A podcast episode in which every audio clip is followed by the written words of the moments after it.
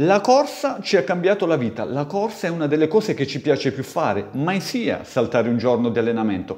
Però ci sono delle settimane, dei mesi, dei periodi dell'anno in cui andare a correre ci sembra di andare a lavorare. E allora cadiamo in quella che definisco apatia atletica quali sono le cause? Non mi va di correre, non ce la faccio. Dove sarà finito il runner che conoscevo? Tre sono le principali cause che ci possono portare in quella che definisco essere depressione sportiva. Monotonia e ripetitività. Fare sempre lo stesso percorso. Allenarci sempre sulle solite strade. Così come essere ripetitivi negli stessi percorsi, anche ripetere gli stessi allenamenti può diventare scocciante. Seconda causa, l'impegno eccessivo correre sempre con la quinta ingranata, il saper godere soltanto dell'aspetto competitivo e mai del relax che parte integrante di un periodo di allenamenti. La ricerca continua delle prestazioni cronometriche mette infatti a dura prova il sistema nervoso, travolgendoci in quello che è uno stress poi difficile da gestire. Terza causa, la mancanza di un obiettivo. Corriamo per stare bene ma io per primo dico che l'obiettivo è la miccia che ci permette di tenere i lacci legati, appuntarci sul calendario la data di una maratona, cogliere l'opportunità anche in questo contesto difficile, correre delle gare virtuali oppure approfittare del lungo periodo in assenza di gare per fare come fanno anche i runner professionisti, fare delle preparazioni piramidali,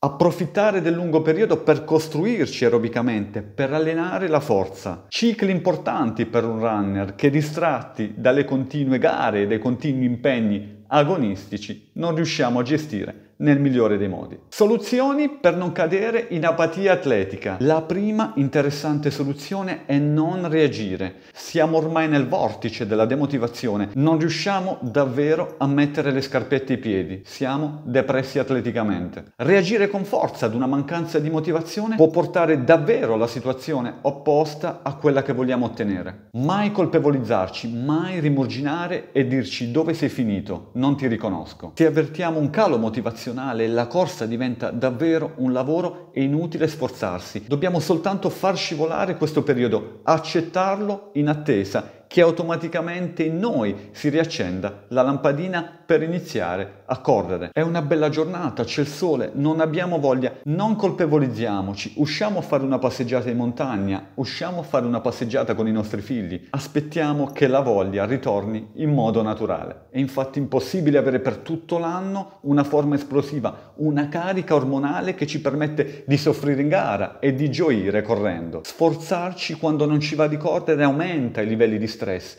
La demotivazione è un segnale, è un segnale che ci dice ora devi fermarti. Pian piano ci accorgeremo che la voglia ritornerà perché avremo voglia di fare una passeggiata oppure di alternare corsa cammino. Facciamo passare questo periodo in attesa di ritrovare il runner che è noi. Aspetto fondamentale, importante, rilevantissimo. La forma durante l'anno scientificamente dura due, massimo tre mesi. Dopodiché si verificherà un naturale calo del rendimento. Cercare di essere in forma sempre è impossibile ed è lì che commettiamo l'errore principale. La demotivazione, la depressione atletica è una miccia, una scintilla, una difesa dell'organismo per farci fermare. Già, perché l'essere umano è una macchina perfetta. Non attendiamo quindi, non facciamoci trovare impreparati. Come possiamo fare? Programmiamo come una maratona anche i macro periodi di riposo. Programmare due, tre periodi di ferie sportive è davvero la soluzione per non incappare nell'apatia atletica. Seguiamo tutti dei bioritmi, c'è chi odia correre d'estate, chi soffre l'inverno. Sfruttiamo quindi il periodo in cui corriamo più a disagio per fermarci, per programmare le nostre ferie sportive. Chi soffre correre a 35 gradi può programmare un periodo di riposo durante le ferie estive. Chi non ama correre col freddo può approfittare del periodo natalizio per riposarsi. Ci capiterà spesso durante l'anno di andare in forma quando non c'è bisogno. È lì che gioca un ruolo importante la programmazione di un coach. Mettere fieno in cascina, rallentare nel momento in cui non c'è bisogno, per rompere il salvadanaio delle energie ed utilizzarlo nel periodo in cui abbiamo programmato il nostro evento agonistico. Un coach quindi servirà a far mettere fieno in cascina. Un atleta è indispensabile che abbia intelligenza atletica. Programma il tuo riposo, non farti trovare impreparato e corri per sempre.